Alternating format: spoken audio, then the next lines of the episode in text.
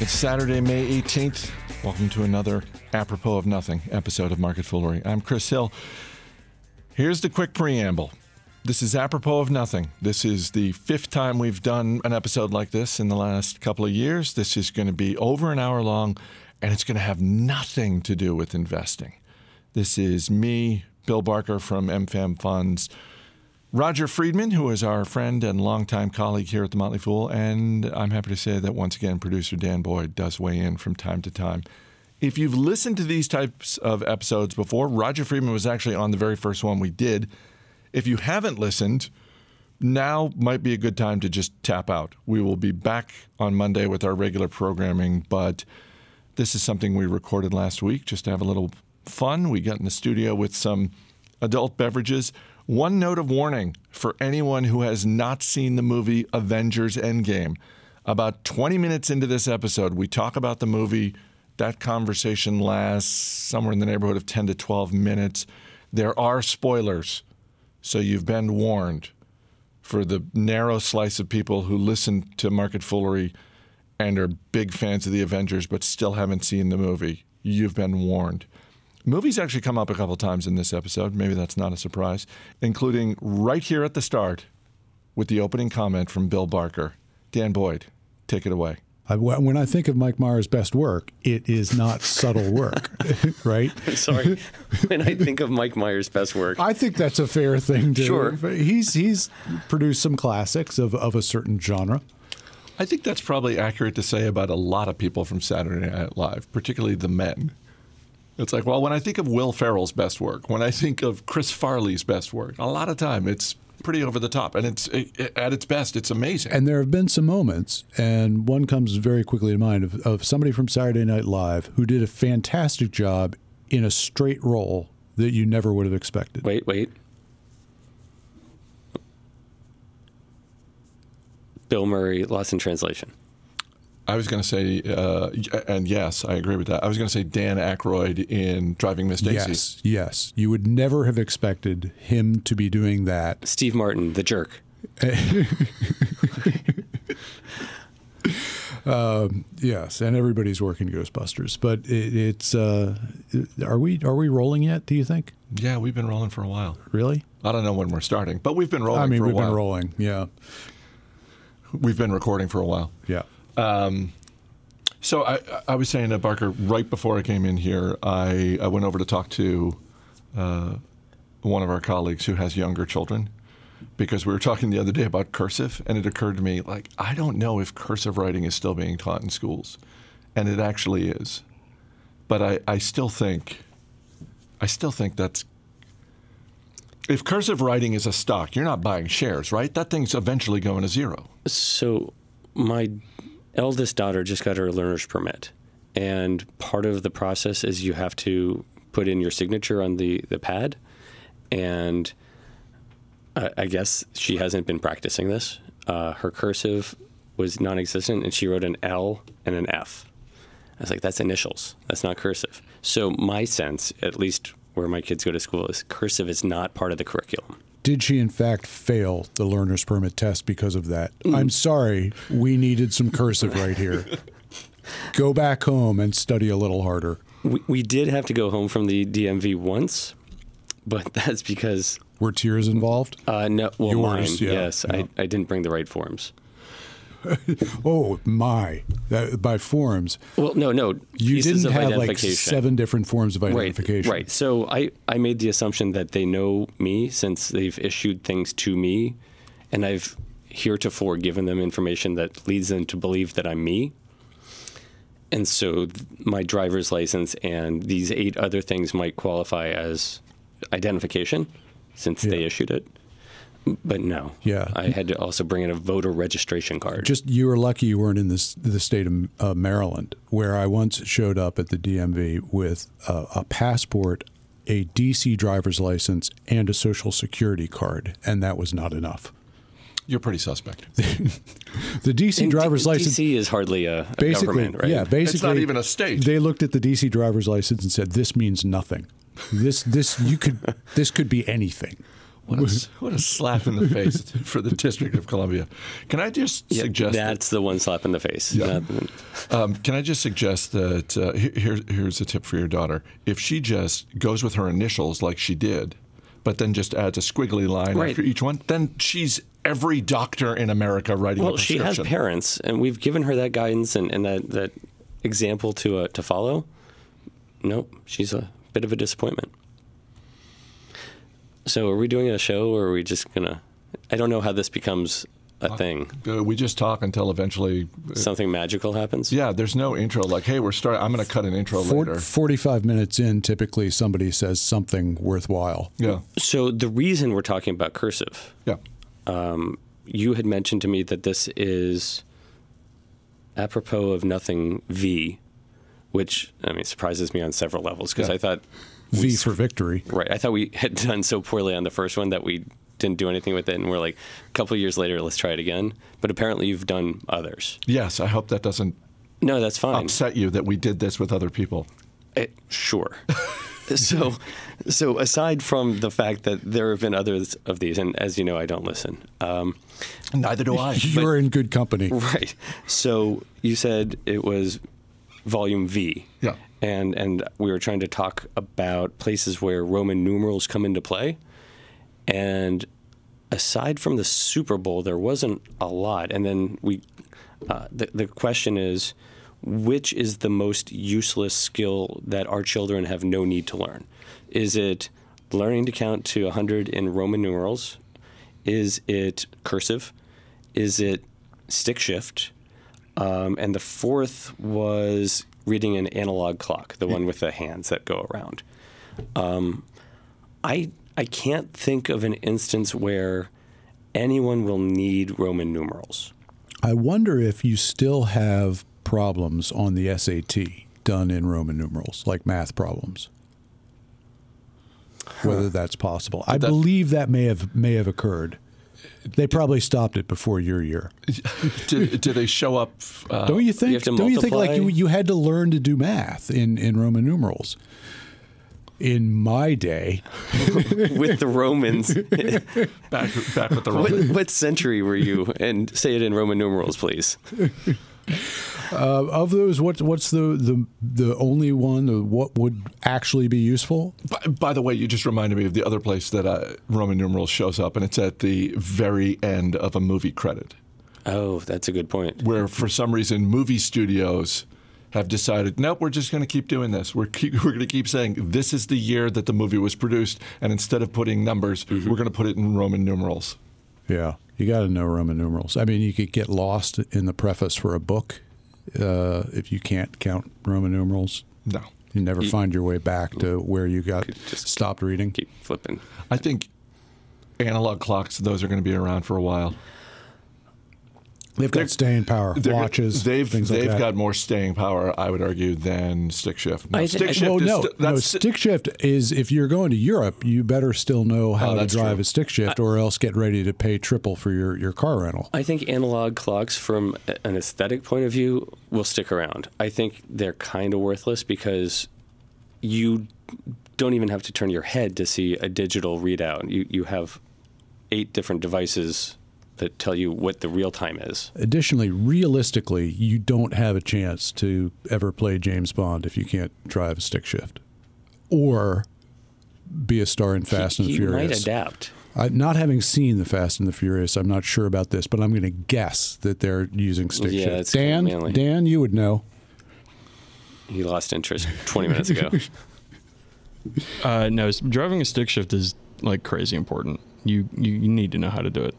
Yeah. Okay, so Dan would put stick shift at number one, and I, I don't disagree. I think uh, if you're at a friend's party, house party, and this happened to me, and this is a really long, boring story, but stick shift is important. Skip to the punchline. Stick shift, Oh. i i there are uses. No for it. truer words have There's ever gonna been be there are gonna be times in You'll almost anyone's life where just knowing how to drive a stick shift is going to get you out of a bad situation or get somebody who's in a bad situation into a good situation. It's as if I had told my whole long, boring story and Dan summarized it. That's why Dan's here. That's, that's the main reason Dan is here. It was one of the things that, like, when I learned how to ride a motorcycle, like, I already knew how to drive stick shift, so it was oh, actually really easy for me.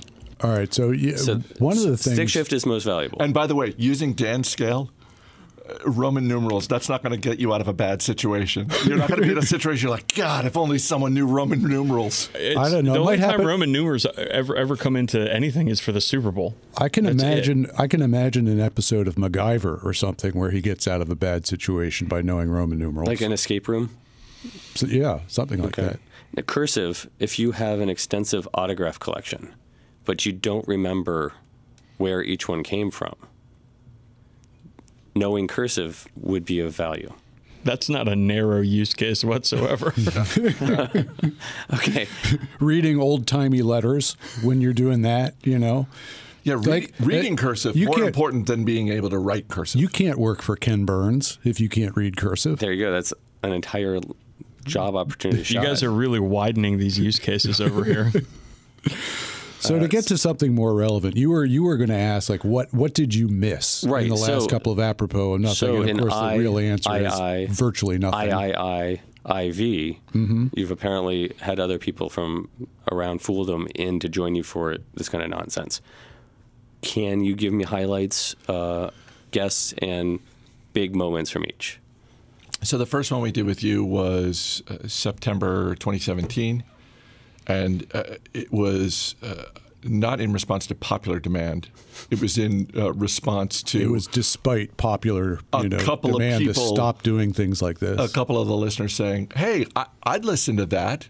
If you guys went into the studio and just talked about stuff that wasn't investing, I'd listen to that. And of course, those poor people, that was just in a vacuum. Careful like- what you wish for. Yeah, it's like, yeah, in theory, I'd listen to that. And then we did the first one, and it was like, oh, God. I, I, I Right, which led me to believe that there weren't anymore we figured because I was there. what we need to do is tweak this, not have Roger, and see if the format itself has legs. Right. So- is it the guest or is it the format? fast forward three months, it's December 2017.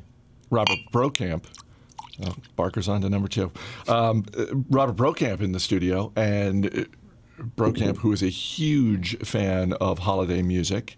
Uh, so it was the holiday edition. We talked holiday music, holiday TV specials. Um, uh, the one of the highlights for me was Brokamp talking about a potential career path that he was on, which was uh, Brokamp, retirement expert at the Motley Fool, one of the all-time great Motley Fool people, uh, was at one time on a path to become Father Robert Brokamp, and uh, so that that was Yeah, that was for good stuff. Um, and then a few months after that, He, he has kids. he has kids. Yeah, that was part of the story. yeah. Okay. I mean, That- not specifically, but Oh, so not like a dad. no, no. a priest. Okay. I'm, I'm Jewish. You know what? I, you know, that's fair. That's fair. Um, a, a couple months after that, uh, Matt Greer was in studio, and we talked Winter Olympics. It was a Winter Olympic themed episode. What's everyone's favorite event? Well, so one of the things uh, we talked about was events at the Winter Olympics that no longer exist, but did at one time. My personal favorite was skijoring or skioring, depending on how you pronounce it, which was back in the 1920s. This was a Winter Olympic sport that involved uh, basically being dragged by horses. You're on skis and you're it's it's sort of like water skiing, but you're snow skiing behind a horse, which sounds unbelievably dangerous and is probably why they stopped doing it. And having said that, with the safety equipment we have right now, I would be all in on the 2022 Winter Olympics if the if skioring was part of that. Um, and also, uh, Barker got to share his uh, his attendance at the greatest moment in American sports. yes. Uh, so I, I do believe in miracles. So and then we did another holiday one uh, recently with Bill Mann. With and, Otter, yeah. And and so I, I didn't know that he had a strong holiday connection. I, I knew Bros because he does the annual CD. It used to be a CD. I guess it's probably something. It's a Spotify list now. Sure. think. no, I think Bill Mann's connection was more on the drinking uh, Okay, side good. of things than than the holiday. Is he a big nogger? Yeah. Uh, so uh, apropos of holiday topics. Um, something that we had talked about. I'd, actually, I'll loop this into something we had talked about in a moment. But uh, one of the classic holiday debates, for some reason, is whether Die Hard is a Christmas movie, and, and we've covered that. To, uh, but I recently saw a list of the best sports movies, and I think we've talked about that as well. But included on this list was The Big Lebowski. And my question to you is Are you willing to allow The Big Lebowski to be included in a list of sports movies? And if you are not, how does that impact your evaluation of Die Hard as a Christmas movie?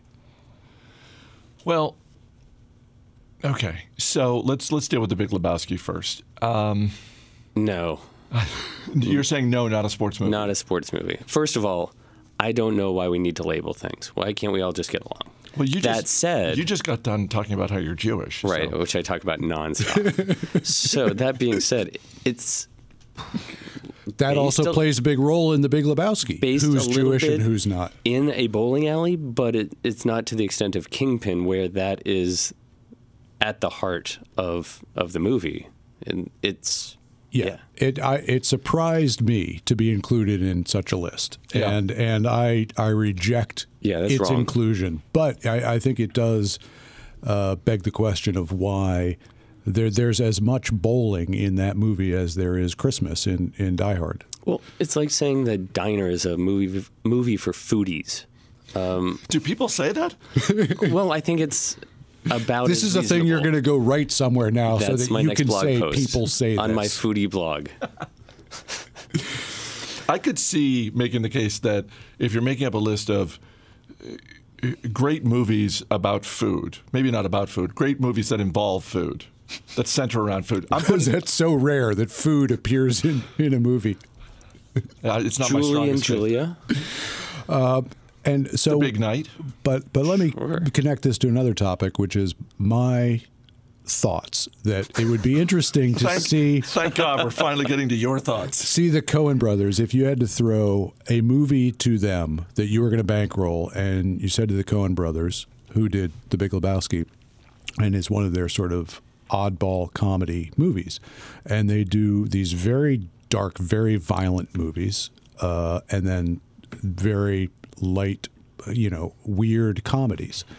Uh, like The Big Lebowski or like Raising Arizona, uh, and then the, the violent stuff like uh, Miller's Crossing and No Place for Old Men and No Country for Old Men. And and I was thinking, well, what movie would you put in front of them and say, I don't care which direction you go, but I'm interested in your remaking this movie, and and I will accept the box office of either take.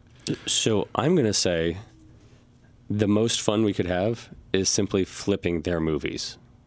So, you know, I'm looking at a list here Lady Killers. What if it's this dark, horribly bloody, horribly violent?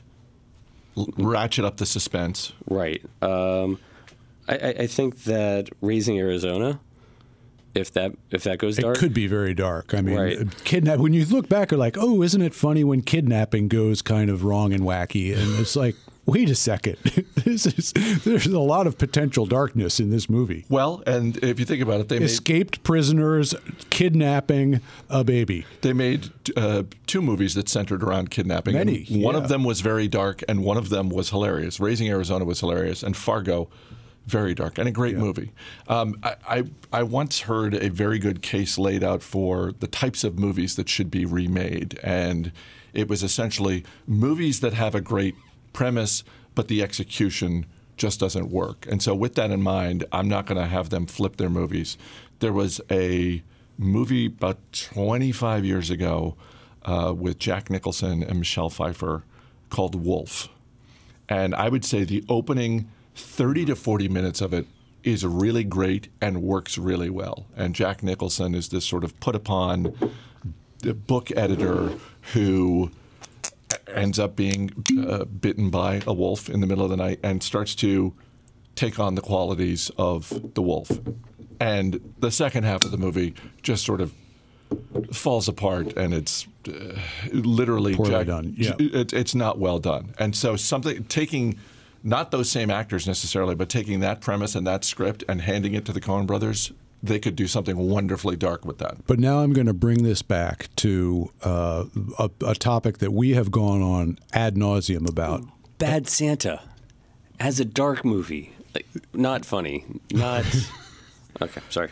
But g- work with me here because we've talked about this. You're ready for this. You may not be. And I'm now pointing at Roger, who is not nearly as knowledgeable about the p- topic I'm about to bring up, which is Rudolph the Red-Nosed Reindeer. And Still if you, Jewish. If you handed that over to the Coen brothers and say, I really don't know where you're going to go, you could go dark or you can go very light.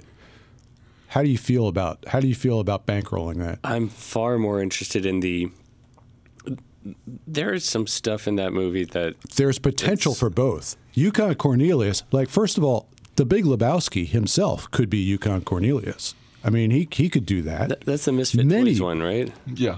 many Holy many crap, characters, that could be terrifying. right? Or it could be very funny. Like I don't think that that Rudolph really developed the comic potential that lies there with Yukon uh, and others. And I, I know this is something about which you've probably given a lot of thought. Well, not necessarily the Coen brothers, but I have said before that I believe a an origin story of young Yukon Cornelius, live action, gritty, lot of action, uh, violence. Uh, yeah, And then- I, I would watch the hell out of that show. and, and then in 10 years, people would, would be discussing is that movie a Christmas movie? I don't think they would. But they might. They would have to come back to Christmas. I mean, he's, he's he visits Christmas Town, doesn't he? I think. Yeah, yeah. He eventually gets there. Well, in the origin story, you don't have to go all the way up to, to present. Do you not watch movies? um, so does that bring you up to speed on the uh, the other apropos of nothings? Who was your favorite? Oh, well, I'm here. So, uh, Yeah, I don't. Th- I don't think we. Ranking colleagues. I don't think we want to do that. They're they're each. You, who, who's my favorite? Dan. Dan's my favorite because Dan puts up with these. I, I do ask that in interviews. Um, people come in as, as job candidates, and I'll often be one of the cleanup people just because I don't have any real purpose for interviewing them, but I like that scenario. So I'll often ask people who their favorite interview has been so far, and the ones who are really uncomfortable with that question have no business working here, is, is my experience. So, and some people would be like, "Yeah, I really like Bill." So if you go to jobs.fool.com, Roger's giving you some advice on how to get your foot in the door. No, I could see that because you like you want. I don't know. You want people to come strong to the hoop. Like have an opinion, have a take, Or at least be funny. at least. Um, speaking of movies, uh, we've all seen Avengers Endgame. Dan, you've seen Avengers Endgame, right? I don't. I don't want. Yes, I Oh, have. Okay, so uh, so th- so this is the spoiler part. This is the, you know, for those who. Uh, Speaking of narrow slicing, for those people who listen to Market Foolery and are also huge fans of Marvel films but have not yet seen Endgame, um, spoiler coming. So, in the Marvel Universe, Stark Industries is a publicly traded company.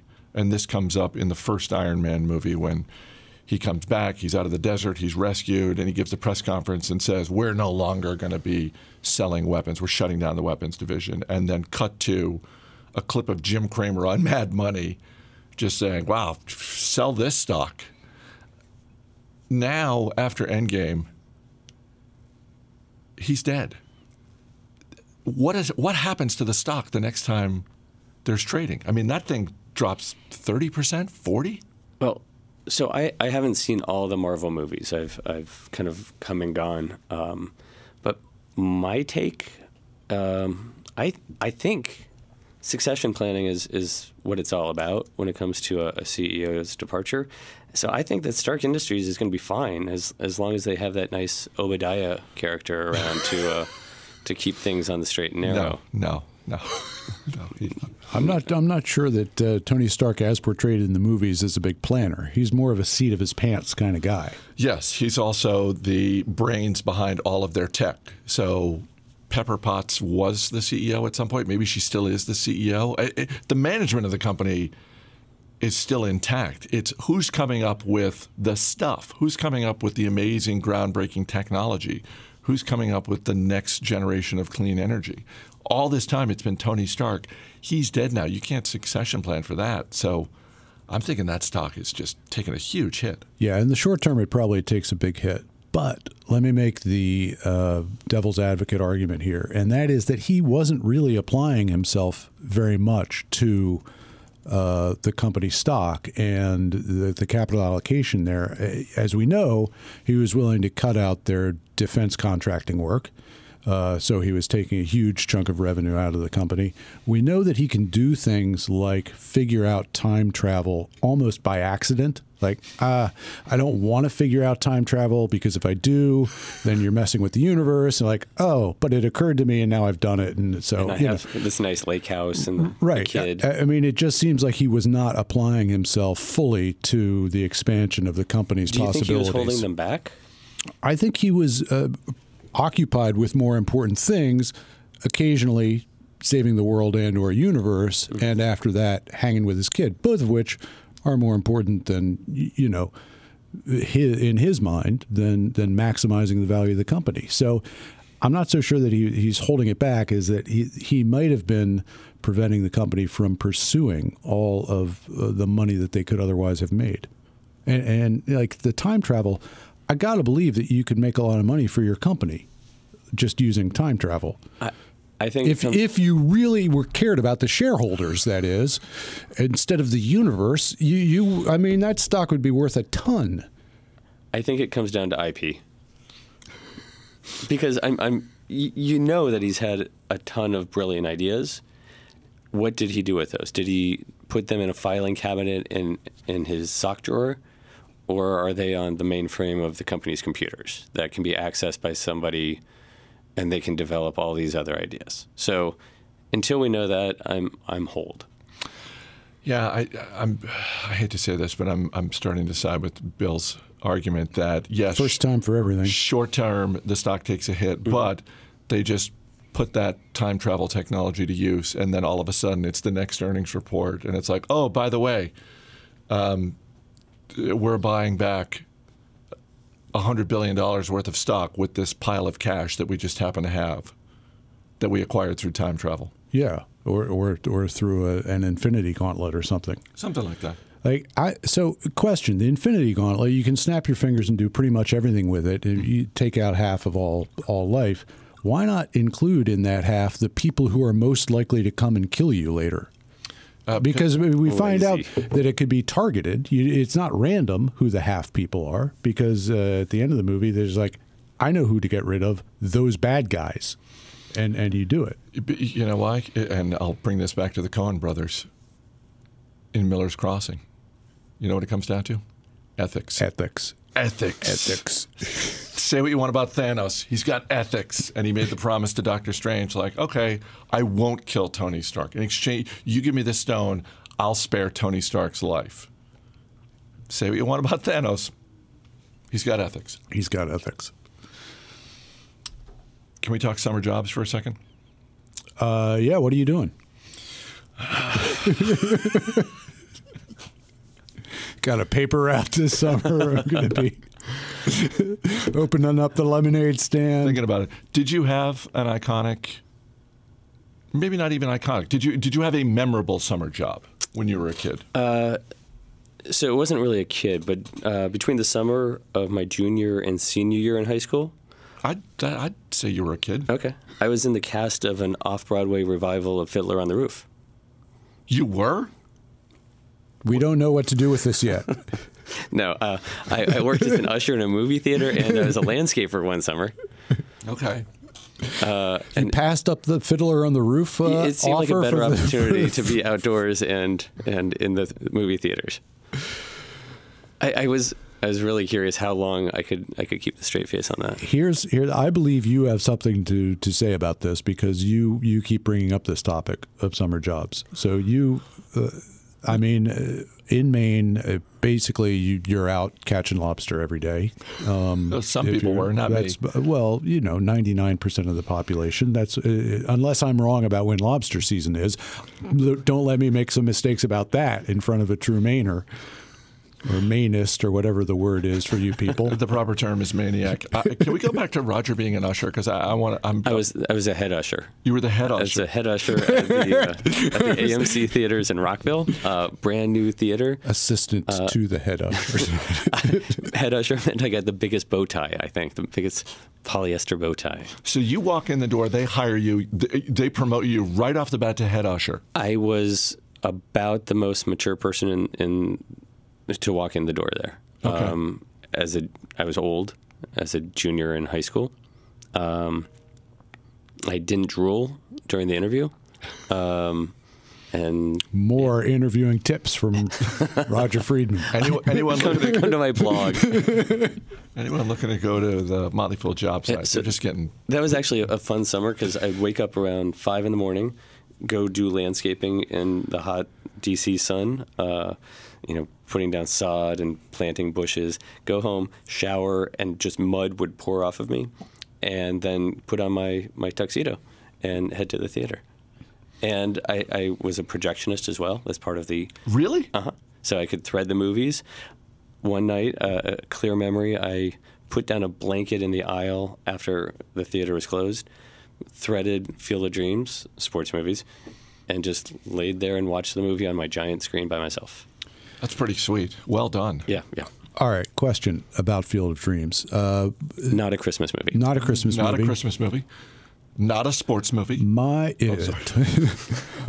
my son, big baseball fan, and uh, here's my question: At what age do you recommend somebody try try out Field of Dreams? Because I think it, there's definitely an age that's way too young to appreciate it, and and I don't know what the age would be. I mean, when it came out, I was 25 or something like that, and and um, Dan, old, what do you old think? enough to already have plenty of regrets about the way I had lived my life. So I could, I could, you know. Well, that I ac- that actually that ties in directly what I was going to say. I was going to say after their first breakup, because they're not going to have the emotional depth to really get Field of Dreams until they've gone through a little bit of emotional trauma. Okay. I, wow. Well, that's deeper than apropos yeah. of nothing. He's Wow. ready to entertain. Well, that's the last time we go to Dan. I'm, I'm drinking I'm drinking whiskey over here, so I'm getting a little philosophical. That's, uh, That that- staggered me a little. you know, well, I got- well, they, they- I mean, the breakup could be like a lost parent, though. You could, No, you could that's- yeah, access. yeah. the- I'd say I'd say something something that allows them to really well feel a little bit of emotional trauma. Maybe not like horrible emotional trauma or something, but a loss of a grandparent, a breakup, a loss of a pet, something like that. So, so Dan, if I say, "Hey, Dad, you, you want to have a catch?" Do you well up then? I don't well up. You're not a weller. No, not really. Okay. so, did, did your son enjoy it? I have not. I have not pushed it. Like, like I, I've said, you know, you need to watch The Natural. You've seen The Natural because I don't think you need. Uh, I mean, having some life experiences will give you a different experience watching that movie. But I, I think Field of Dreams is not entirely accessible to everyone, no matter what age they see it. But uh, there's definitely an age that's too young to appreciate it, and then you're just like, this is a weird movie. Right. This- Why, this- why is my crazy dad recommending I watch this Yeah, it's about ghosts and or something? I don't even Yeah. know. Yeah, I definitely think there's a a level of knowledge about baseball in America that you need to have um, that is more required for Field of Dreams than the natural. The natural is um, a really good story that just right. It's a self-contained Yeah. baseball movie. yeah. Whereas it's like, ah, you know, it helps if you know a little something about Joe Jackson. It helps if you, you know, I, sort of I mean, ultimately, they're uh, largely about the same thing, which uh, they come down to the final scene having a catch with your dad, which uh, is what the both movies build up to. Which is what baseball's about. Yeah. He's old enough. He's totally old enough. You can- Yeah. yeah. All right. Make that I, happen. I, I think uh, I think we need listener input on this one. Uh, at some point, you with were their experiences taking children to Field of Dreams. You were saying something when I interrupted about Field of Dreams. It was about summer jobs. You wanted to talk about your summer job, your favorite summer job. Your uh, many On the lobster boat. On the lobster boat. no, never worked on a lobster You boat. You weren't allowed. you How is weren't, that? possible? I, I because geography. I, I grew up 2 We're- hours from the coast. Okay, so you were running a bed and breakfast, I assume, that being the other job. Only in, the Maine. fall because that's when people come to watch the Oh, foliage. I see. Dan, So my dad and I didn't play a ton of catch with one another, but we did do this game where we would throw a frisbee to one another across the street from each other Whoa. at our house.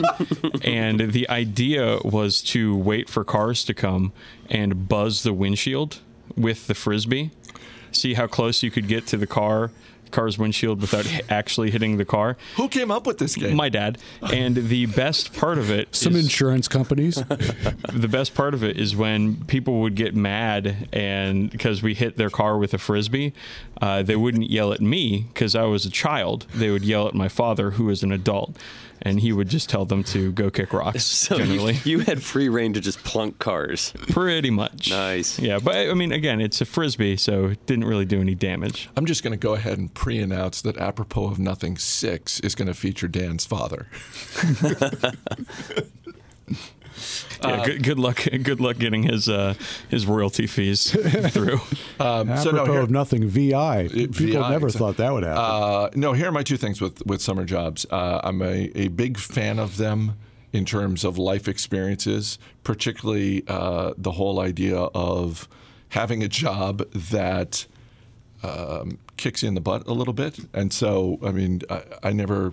I was about to say I've never done landscape. That's not true. I, I had a, uh one summer where I was working on the grounds crew uh, at the local college, and so a, a chunk of that was landscaping. Yeah, It's- you carry heavy stuff, you Yeah. get muddy, you're Yeah. in the hot sun. all that sort of thing. And it's the sort of thing that, uh, you know, then when you're in school and you're thinking, ah, I really don't want to study for this test. And it's like, although not having a job where I, you know, oh, yeah, if I actually study and do well, then I have more choices in terms of a career path. Um, the other thing, and this is, uh, this is something that isn't really useful now with my children. I think someday if I have grandchildren, it might be useful. But one summer, my job uh, was baling hay. And that is a really, I think that is a really solid uh, grandpa job. Just if you want to get crotchety, you know, when I was your age, I was baling hay all summer long, which is, you know, not not a fabulous job. Do you bring that one out? No, no, I don't really. I mean, m- my kids know that I did that, but it's it's it's not. It's never brought up in a way like. An hour is You'll be age. you'll be baling hay if I have anything to say about it. Exactly. How long did you bail? Uh, it was about two months, Okay. and I showed up the first day at the farm, and I biked to the farm. So, and it was hot out. I mean, hot for Maine, but you know, so not not- 50s. It, yeah, it was in the 50s. It was not DC hot, but it was it was hot enough. Uh, it was about eight miles, eight or ten miles. So I bike, and I just thought, well, I'm going to be outside in the sun all day. I'll just, you know, I don't need to bring a change of clothes. I'll just wear my bike shorts that I'm wearing, and you know, and I'll be in my sneakers. And that was a terrible, terrible mistake because day one was walking around a farm picking up large bales of hay and throwing them up into a truck. And you can't really just do it all in one motion. You have to essentially gather the bale of hay. You've got the gloves. I had the gloves. I wasn't that stupid. I was you have only the, the tongs. I'll, I'll bet No, Dan could do it in one motion. Dan probably could do it in one motion, um, but uh, I grab them and then you you basically balance it against your legs, and so by the end of the day, it was as though someone had taken a switchblade and just like given me a thousand cuts on my legs. And I then the next day I showed up with a backpack so I could change into jeans and work boots. Did you find that working with hay all that summer ruined hay for you for the rest of your life, and you just could never really eat it again or anything? Enjoy it to the same extent. That's like, probably a, true. is that why you don't eat crustaceans, including lobsters? because you don't. I mean, this is this is one of the things that. I have noticed, now that you mention it, I've noticed his discomfort around hay. Yeah. Well, I've said many times, and it's because it's true. Uh, I didn't leave Maine voluntarily. The tourism board found out I don't eat lobster, and they said you have to go. And I, Rules can, are rules. Who can argue with that? I mean, that's that's you And know, he never worked on You, the you- boat. You, knew that going in. Yeah. And uh, Yeah, it was just like, well, I guess I'll have to leave at some point because I don't eat lobster. So tangentially, Yeah. any job that you're gonna not request or require your kids to do, but so for example, I, I think my kids at some point should wait tables. I think that's a great life lesson and it teaches you appreciation for many things. And I had a lot of fun doing it. Um, Did you? No. not necessarily the kind that I want them to have, but um, wait. Wait. What? has, has waiting tables changed in the 15 to 20 years since you were doing it? you're thinking that that might lead them to do the things that I did when I was waiting tables. What were you doing when you were waiting tables? Your customers aren't listening, so N- No, no. it was- Neither are it- your children. It was it was not the in the restaurant activities. Uh, there's a certain culture of. Um, we can just edit this part out no, we're. I don't think we I are. think we got, we got to explore this. Did you guys wait tables? Because I here's did- here's the thing that I'm concerned about. My daughter is going to be uh, this. wow, that kind of no- noise when I mention my daughter will get you imprisoned in many states in this. Uh, I don't think I've Great met country. your daughter, so that's yeah, no. So she's going to be well. It's at like a bookstore, so it's more like like right. a barista or whatever, Yeah, like no, bringing people totally their, their pastry and their their latte. I completely agree with you that it is invaluable to wait on the public. I think, uh, uh, just in terms of like t- to go back to your original question, yeah, I want my kids to have at least one somewhere where they are waiting on the public, whether it's a bookstore, a coffee shop, a restaurant, like just you know a gap. I think there are still gaps around. I could, uh, I'm not positive, but anything where they're just dealing directly with the public because I think that's that's just a great lesson. And particularly at a restaurant, here's the other thing: once you work at a restaurant, for the rest of your life, when you go to restaurants, you know what's happening. You know if there's a problem in the kitchen, and you know if it's just oh the person who's waiting on me is terrible. You absolutely know the difference, and you tip accordingly yep. Uh, so the dozens of listeners weighed in with a couple of suggested topics because we mentioned this the other day, and you know, as as we've talked about before, Bill, the data just proves we have the best listeners. We can't share that data. I mean, it's proprietary. If anybody data. else got their hands on that data, oh, believe me, Bloomberg would love to get their hands on the data. Um, Tobin Anthony suggested the Mount Rushmore of liquor brands. We've talked about different Mount Rushmores. I, I, I, I got to say, I looked at this and I thought, ooh, this is this could get heated, and that's why I want to talk about this because this could get a little contentious. So I, I, I think it's important that we set parameters. Uh, and, and this is always the discussion around. Oh, I Mounts get it. I Rushmore. get it. When we're talking Is it about the mo- best? no, uh, no, I Is it most influential? I just love that you want to set parameters around our discussion of the Mount Rushmore of liquor brands. But when you're waiting tables, it's no holds barred, anything goes. I'm just saying that the, the restaurant industry might have a bit of a drug consumption issue. Okay. today, not in your day, of Right. course. In my day, in your from day, what I hear, It would- because I worked in the restaurant industry, I can talk to waiters now. There you go. I speak their language. So where do you want to go with this? What, what parameters do you want to set? So, I, I'm if we were looking at Mount Rushmore's, is it the one that is simply the best of each major brand? Is it the one that that opened it up as as a more popular and widespread beverage? Because like if you look at rums, Bacardi's the best known.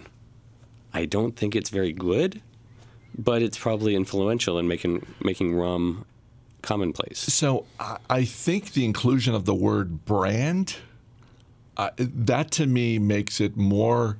Uh, I'm not saying completely in the direction of well, let's just go with what's the most popular or what's the best known, but I think that's a bigger factor than simply quality. So, for example, when I was looking at this, I thought to myself, you know, I I, I think on the short list for Mount Rushmore is Jack Daniels. It is not the best whiskey in America, but it's a pretty iconic brand. Um, it's a, it's good whiskey. Um, it unlike the tequila that you're drinking, uh, plenty of people, myself included, drink Jack Daniel's straight. It's not one of those like "Ah, I gotta I gotta mix this with something. So, so I I would factor in the brand a little bit more than maybe you would. I, I'm, I might be taking this in a different direction, but I'm imagining the actual Mount Rushmore and Mm-hmm. the the faces of these people being carved in, and what would make the best Mount Rushmore of card, you know, carved faces. Jack Daniels, of It, it course. would be carved of glass, right? What's that? Of glass. I think we we got to stick with the rock though. Yeah, we're gonna stick with the rock. We're, we're, what we're doing is we're sanding down the actual Mount Rushmore so that we have something to work with, and Yeah. like underneath uh, Jefferson, you know, now you're going to see All right. you now you're going to see Jack Daniels, probably Captain Morgan, because that's, I mean, you're what you're trying to do really more than anything is entertain the American public with Mount Rushmore, as I as I understand the question. Don't you So- have to throw a vodka in there too, though? I mean, vodka's a pretty like Smirnoff, there's nothing there. I, I think you have to go for the visuals on this one. So then it's well, if we're I mean that kind of limits it. So then it's just okay. Well, what has human faces on it? Captain Morgan, Jack Daniels, Johnnie Walker. And Aunt Jemima. Uh, no, we're talking liquor here. Uh, uh, Aunt Jemima is about as Obviously, if you're drinkable as some doing the the Mount others. Rushmore of pancakes and pancake syrups, then Aunt Jemima would be one of the four faces you would go with, Along with Mrs. Mrs. Butterworth. Mrs. Butterworth. Sure. So if I'm thinking of, of the Mount Rushmore of presidents, which I think exists, I don't think you're thinking of who is most topic. telegenic or who is the most recognizable from uh, the foot of a mountain. So I think your argument is ridiculous. So- I should hope my argument is ridiculous. So I think the presidents represent chosen to be represented in Memorial in South Dakota or wherever they keep that. They're pretty good presidents, and and they're there not because they are distinguished looking or distinguishable, but rather because they are memorable and of high quality. Nevertheless, you have to carve them into the mountain. And if you're going to argue for Smirnoff, what are you going to carve? That's my question. Nobody's coming to your Mount Rushmore because your your depiction of, Ma- of Smirnoff is ridiculous. People are traveling to the middle of nowhere for the the guy with the, the his hand on his knee going, "Arr, Captain Morgan." Yeah, This is America. Yes, they are. okay, that's a sad point, but you're probably right. yeah. And then I just throw in the uh, the beefeater gin guy. Oh, because that's the quality. Is it Not really American, but I like the visual. No, no, I mean that's. Kids these days, they don't know who Mr. Beefeater is. I don't think it's Mr. Beefeater, but I could be wrong. He's a generic Beefeater. Mike from Ohio, and this is a three-parter, and it, it's basically thrown out to the three of us. And you know what? We're going to go through this, but then Dan is going to have to like essentially. Uh, I, let me put it this way: I'm curious what Dan thinks, because this is like three competition questions. Among the three of us, who wins a bar fight? Who wins a three-way duel, a la Reservoir Dogs style? And uh, who wins a poker game? I, I'll say right now, in terms of who wins a poker game, not me. It's probably Roger if the three of us are playing poker, but it's definitely not me. If it's not me, then something has gone wrong. Okay, yeah. Yeah, I'm not going to fight you on that one. I mean, I have beaten you in poker, of Right, if something went wrong. Yeah. But yeah, all the, like, like if we're if we're playing Given that Roger plays a lot of poker and I just show up and take his money some of the time, it would be unfair to say that I would be the one winning that. Go enjoy You your know. Captain Morgan. I mean, Roger enjoys poker to the point that when the three of us and Brian Richards went to Atlantic City for the night, we started off playing blackjack, and then at some point, Roger just left the blackjack table and went to another floor to play poker. Well- Uh, and the three of us were playing blackjack, and you uh, two, two ma- three main reasons for that. One, you enjoy it more, and you're well, good bla- at it. blackjack is is silly. If there's a card that tells you what you're supposed to do in every scenario, then that's not really the game for me. Two, I enjoy playing poker. Uh, I, I, I like the the idea of reading other people and trying to give them misreads on what you're doing, and I think it's a multi-level game. And three, we had spent a lot of time together at that point, so I probably needed my space. you needed a break, and that makes sense. It's a long drive. Um, although, if I recall correctly, and I'm quite certain that I am recalling correctly, when I came up to check on you about an hour, hour and a half into your poker game,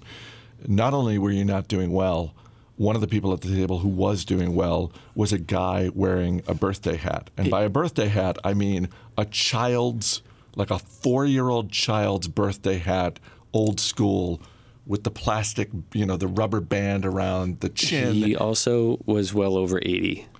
He wasn't that old, but no, he, he was. I, I think there's a decent chance he was over 80. Wow.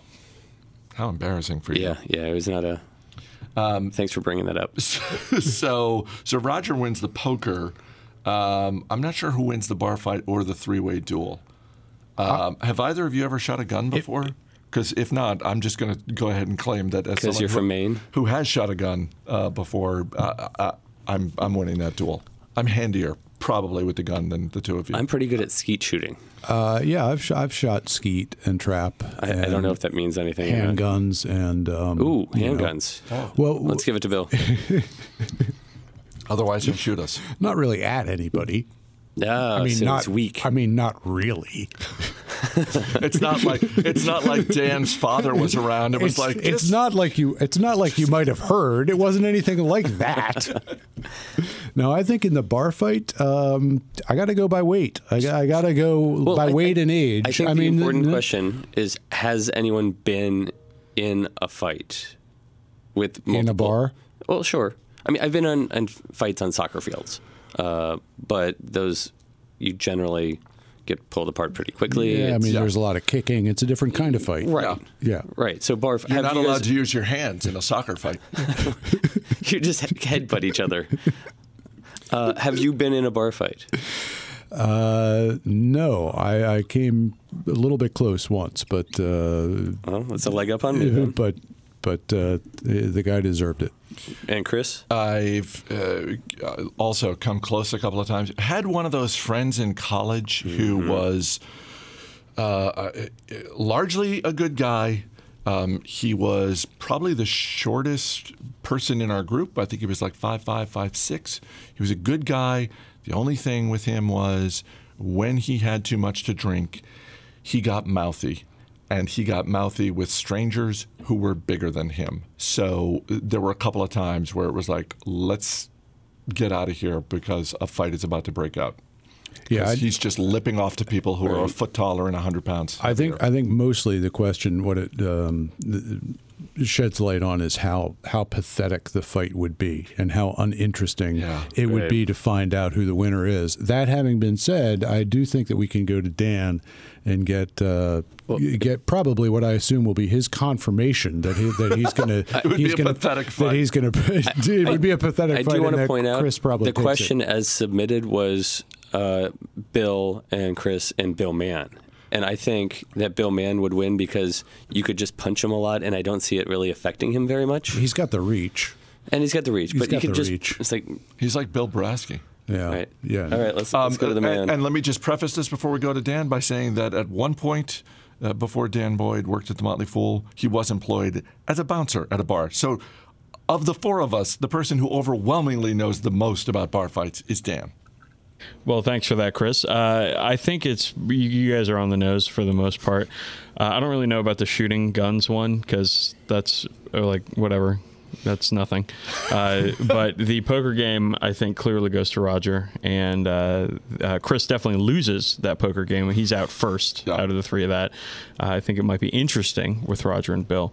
Uh, and for the bar fight, uh, Chris is taller and heavier and uh, in pretty good shape.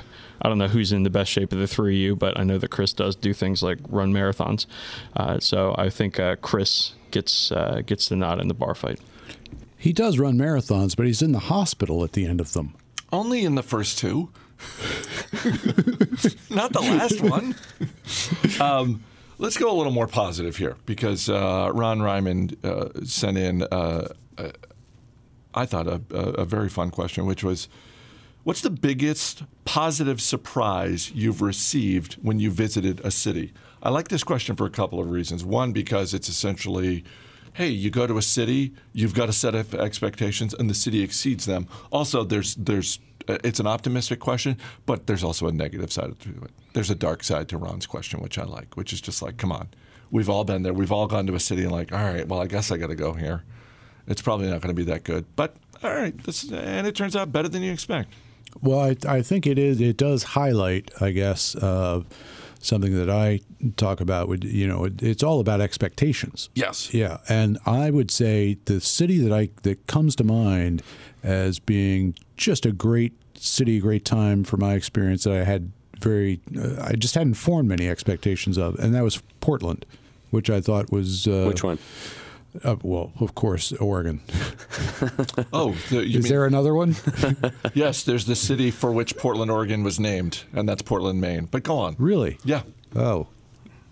Well, I suppose that's a city too. Uh, Portland, Portland, Oregon. Great, great town in my 48 hours experience uh, being there. And of course, you know, it does have some pretty good coffee there. They take their coffee pretty seriously. Do they? Yes. Do they take it too seriously? I wasn't there long enough to find out whether they're whether they're too serious about Okay. it. I just, like, ooh, a lot of good coffee here. We like it when people take their coffee seriously. We have we, we will not abide people who are just snooty about it. Come on. It's coffee. It's the greatest beverage ever invented after water. to bring it back to Lebowski. Exactly. We will not abide. Roger, what about you? So, for a, a while there, my wife and I would do half marathons as an, kind of a, an excuse to travel. Uh, so, we would head down to Miami for the Miami half marathon. We'd fly in on Wednesday, drink and eat too much for Thursday and Friday. Run obviously the best times of our life in, in the half marathon that was available there, and then return home to our kids. Um, we we did a few of those, and one place we hit was Chattanooga, and um, nothing against Tennessee, but you don't go in with necessarily the idea in mind of what Chattanooga was. So it, it's a very cute, quaint town, really good food, really nice people. There's a river that, that goes in there. Um, to the we liked it so much that we uh, contacted a, a real estate agent who would send us listings of, of places that we might eventually buy and move to. And then we realized that there are good restaurants closer uh, that are more accessible than Chattanooga. But uh, we were very impressed with, with I got I got to say that my time in Chattanooga, or not Chattanooga, Tennessee, a few other places, not Chattanooga, but I loved all the time I've been in Tennessee, and Tennessee could use some some brand help, Yep. you know, with with Northeasterners who I think it's a good state. it's a great state. I I love visiting Tennessee. Uh, Roger, you know you can just go on vacation, right? Like you don't have to go on vacation then earn your vacation by running 13 and a half or how many miles. Like are you sure are you sure you're not Catholic? Cuz that seems like an awful lot of guilt to be dragging with you on vacation. Jews are big on guilt. Um, They're not taking back seats to Catholics. if if you go on vacation and have kids, there is some expectation. That's a hell of a vacation, first of all. there is an expectation that they go with you. Uh, it's it's kind of an excuse for everyone to get you know the the in laws babysitting help and and the kids staying home. Uh, if if you're going Uh, to okay, do so that's that's very interesting. Uh, but you know, you could just say you're running the half marathon. You don't have to go through with nice, it. nice. But- like, like, oh, kids, we're gonna go to Chattanooga to run a half marathon.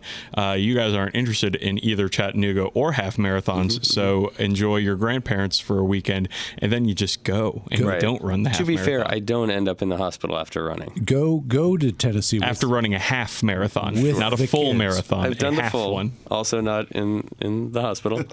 go to go to Tennessee with the kids. Be- Ever be- been to Pid- Pigeon Forge? Uh, are you talking about Dollywood?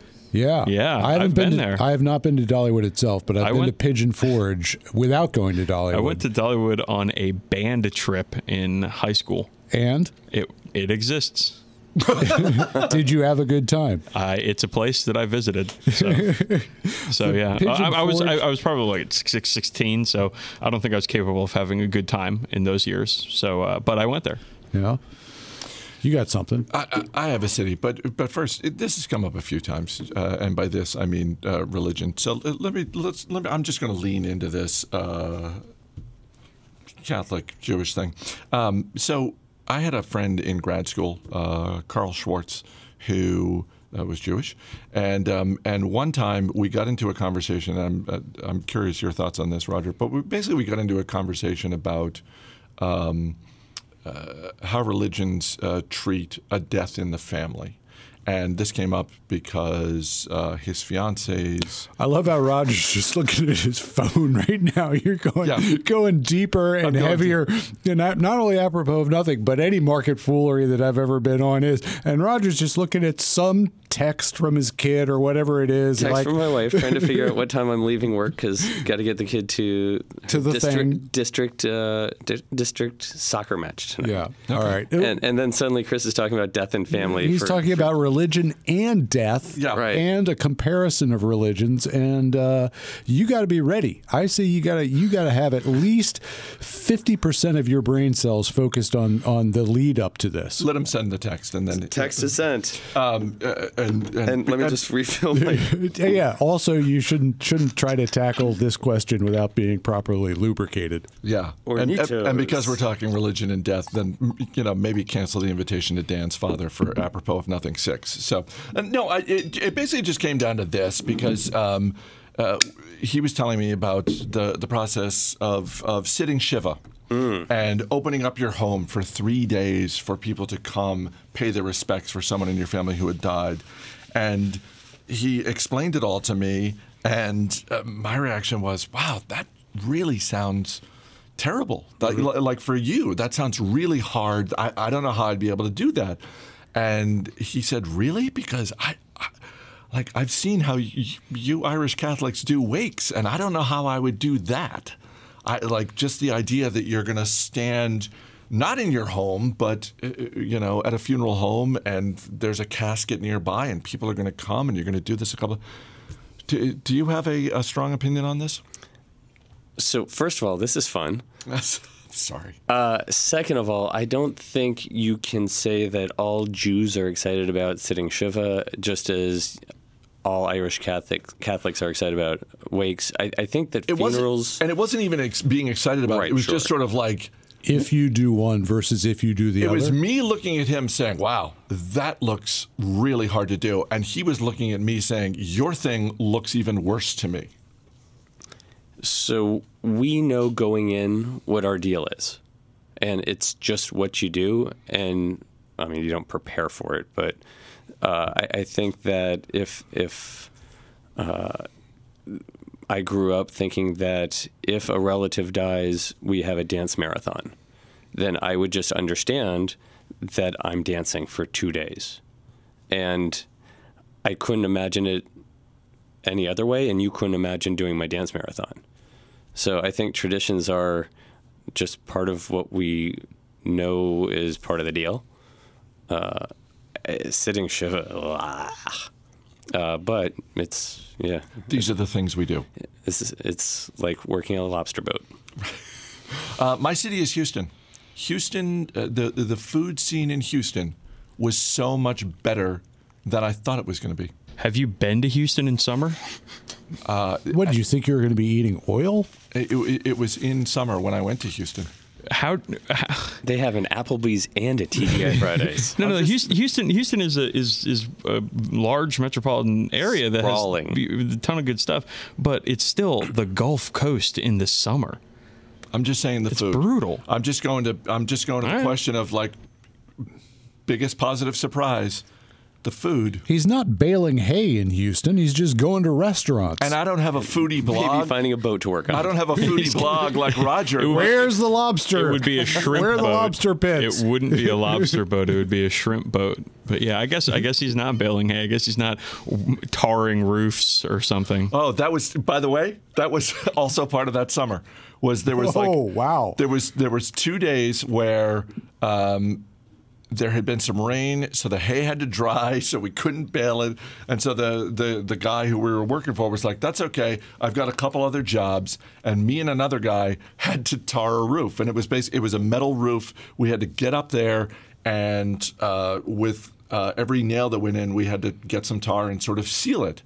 And then I have to say, it, it it wasn't all that bad until about three o'clock in the afternoon. I was on one side of the barn roof. He was on the other side, and the sun was behind me. And uh, he just sort of looked at me and said, "That's going to be a problem." And I said, "What?"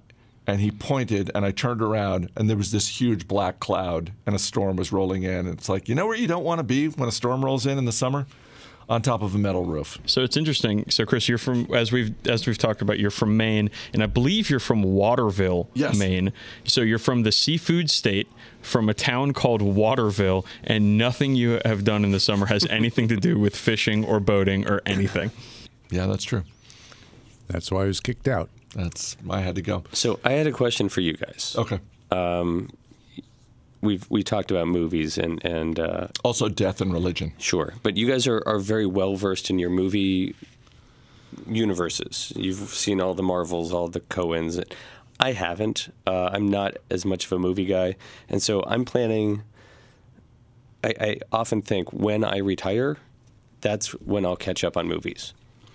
So you guys are much closer to retirement age than I am. So I was wondering, what do you plan to do with yourselves? First of all, you're so wrong about that. So uh, about being close to retirement age, and I say that because my, you know, the the baseline is to me, uh, you know, what- whatever, however you grew up is is more or less what you think. Oh, my kids can grow up kind of like that, or you know, a little better, a little worse, but but in that range. Uh, and retirement's the same thing. And my dad is uh, turning 87 this year, and uh, is still working. So, and and my father-in-law worked until he was 85. So I, it is actually the case that I, I can honestly say I've I've literally never thought about it. It I assume there's a good chance that I won't do that, but it just there's no model that I look at and say, well, yeah, my parents did this, and and so that's that's a good thing. I like. I'm nowhere close to even thinking about retirement yet. And yet, as you point out, I'm much older than you. Thank you. I'm probably just going to drink whiskey and watch movies. No, I'm kidding. Um, no, I th- I I have only recently started to think about how to spend that kind of time. We are fortunate in where we live that we're so close to all of the things that are available in Washington D.C. that are free through the Smithsonian system uh, and others. So. Um, I feel like there are a lot of opportunities there. That but I- right there, that's four or five days during the year. no, but I mean, no, but just in terms of like going, you know, going to think of all the days you could spend planning to go to the Smithsonian. That's that. That's another four or five days. exactly, um, but also uh, traveling, hitting some more cities, and hopefully being surprised by how good the food is. Getting to Chattanooga. Um, are like what when you think about the movies that you haven't seen that are so. You're going to wait to watch until you retire. Well, no, no, no, not even that, but just so. I know I've had this conversation, maybe not with you, Barker, but I know I've had this conversation with people at the office, which is essentially like, what is the biggest, uh, most iconic movie uh, that you have not seen? Um, and for a very long time, uh, f- for Mac Greer, the answer was The Godfather. As Mac was fond of saying, I've never seen The Godfather, but I've seen Maid in Manhattan twice. He has since remedied that. He's seen The Godfather. Um, so, like, and Maid in Manhattan a couple more times. a couple more times. Um, what like what are the most obvious movies that you think, boy, this is when I retire in Chattanooga? These are the first couple of movies I'm going to watch. I, I feel like I've hit the pillars. Uh, Star Wars, bunch of the Marvels, a bunch of uh, yeah, that's about it. Uh, Rocky, Rocky, yes. but uh, you know there there's Casablanca, have you seen that? I have Okay. Um, Citizen Kane. not in its entirety. Okay, yeah, you got to watch that. Yeah, I, I hear good things about it. Yeah. That that uh, Godfather. Battleship Potemkin. no, no on Potemkin. Yes on the first two Godfathers. Okay. Um, it's it's more the quantity of seven or eight star or like eight out of ten movies um, that I have not seen. Like I've never seen Schindler's List, which seems wrong because, as we pointed out, I'm Jewish, and a good movie. You don't have to whisper that. Thank you. It's but it's, it's, it's something the we do. 21st century. Saving Saving Private Ryan. I have not seen that. Put that on the list. Yeah, there, there's a Shawshank Which Redemption. one, which one would I've you seen s- that. Yes. Which one would you see first, Schindler's List or Saving Private Ryan?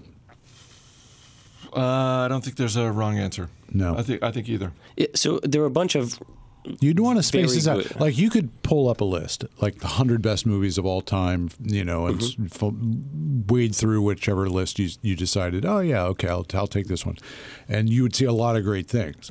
But I think if you watched only the best movies of all time for a while, like man, I don't know that that's the sixth best movie of all time. Like you Right. just get jaded quickly. You you Right, need so- to so- you need to only do like one every week or two. I, I've heard uh, what was it, Big Sick.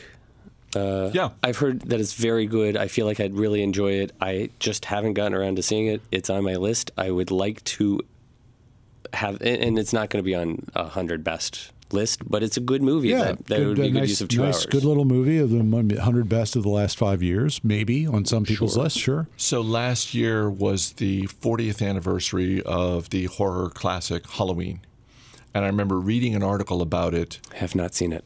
no, I haven't seen it. It either. is a classic, but I remember reading an article about I don't it. really do horror movies. Neither so do I. stop talking.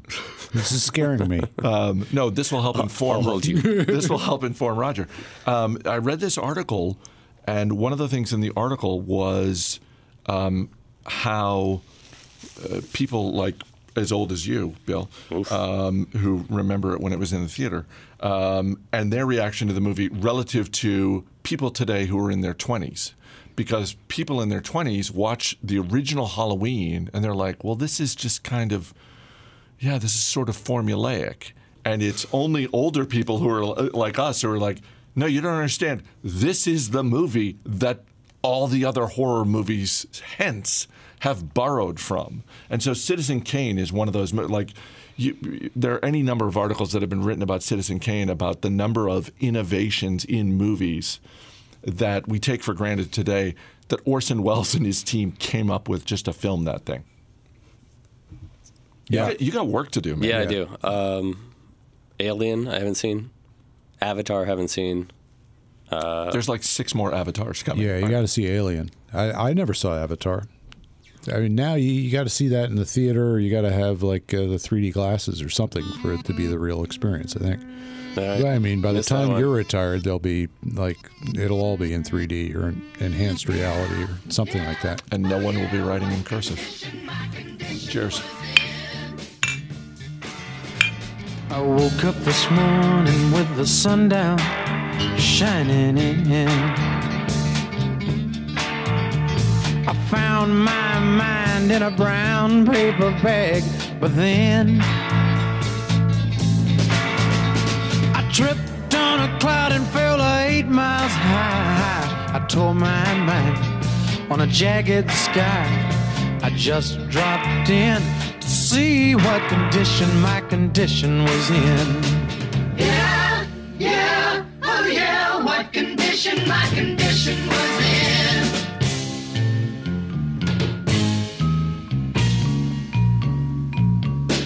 I pushed my soul in a deep dark hole and then I followed it in. I watched myself crawling out as I was crawling in. I got up so tight I couldn't unwind. I saw so much, I broke my mind. I just dropped in to see what condition my condition was in.